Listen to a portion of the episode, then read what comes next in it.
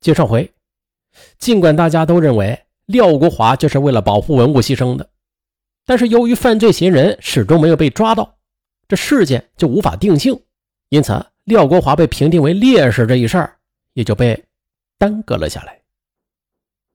本着不能让英雄流血、家属流泪的原则，经有关部门和组织多方调查考证，啊，终于啊将廖国华评定为了革命烈士。我相信我爸爸的血不会白流的。廖国华安葬的那一天，他十七岁的孩子是这么说的：“追查到底，绝不放手。”江乐公安民警就下定决心，要还廖国华副馆长以及家属一个真相。终于，公安部云建“二零二零命案积案攻坚行动”打响之后，二零二零年四月底。廖国华副馆长被害的相关检材被送到市公安局重新检验，只是这么多年反复的检验，这检材呀消耗严重，血样告急，而现在只剩下了两片带着血痕的草叶。谢晋红是法医陆敏全的徒弟，也是现代刑侦大队的教导员。嗯，这血样都是师傅当年提取的。当年他在交给我的时候，也是再三嘱咐我，要我一定要保存好。这些年来，我像是对待宝贝一样保管着呢。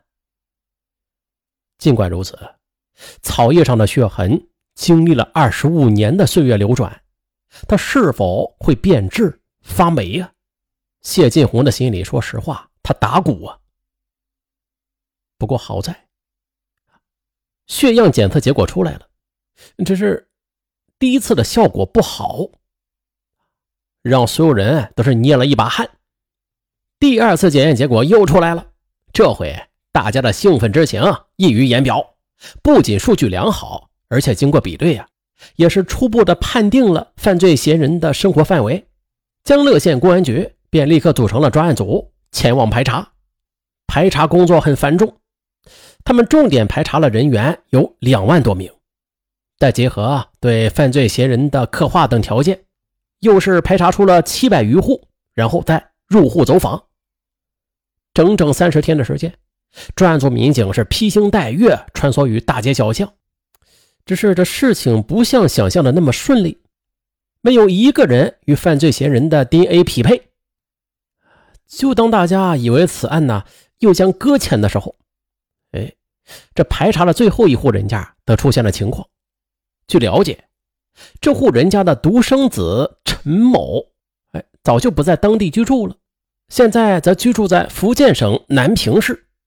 但是警方呢，就依法对他的家属进行了 DNA 检测，发现这户人家的 DNA 跟案发现场的 DNA 匹配成功，他们属于直系亲属。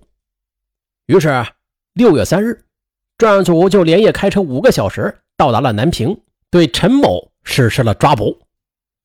江乐县公安局局长陈永贞在第一时间就询问了犯罪嫌疑人陈某，开门见山的说：“我是江乐县公安局局长。”啊，江乐的，哎，看得出来呀，陈某对江乐县这三个字十分的敏感。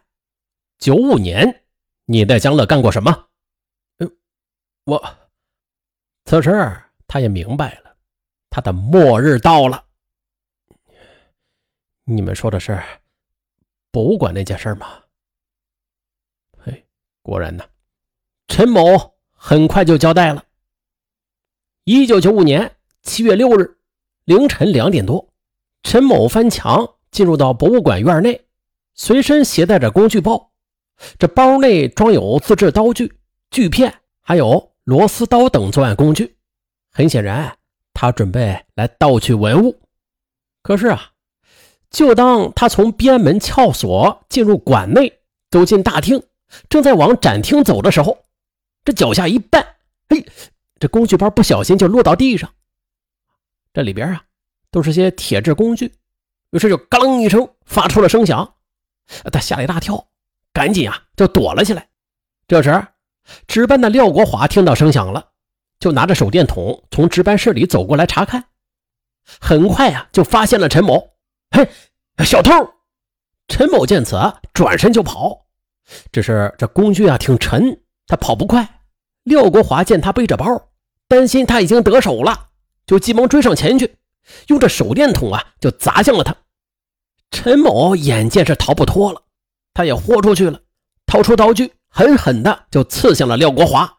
哎，抓小偷！啊，救命啊！搏斗中，廖国华一边喊人，一边呼救。然而，他的呼喊却并没有唤醒沉重的夜。短短几分钟之内，他便被歹徒疯狂地刺了三十多刀，并且是刀刀致命。很快，廖国华轰然倒下了。可是，丧心病狂的陈某呢，则不死心，他又用螺丝刀撬锁，潜入展厅。可是，刚一进去呢，又触发了警报器，他吓得惊慌逃窜。途经值班室时，还看到了警报台，于是啊，就赶紧进去关闭了报警器。之后，他也顾不上盗窃了啊，他想啊，按照原路逃跑。可是没想到啊，刚才在生死搏斗的时候，他的右手受伤特别严重，现在已经无力再攀上高墙了。他就急着团团转，四处的去找出口，因此就在瓦片上、墙面上、草丛里都留下了他的血痕。在这惊恐中，他也来不及处理什么了。最后，他终于是借助一处沙堆翻墙逃了出去。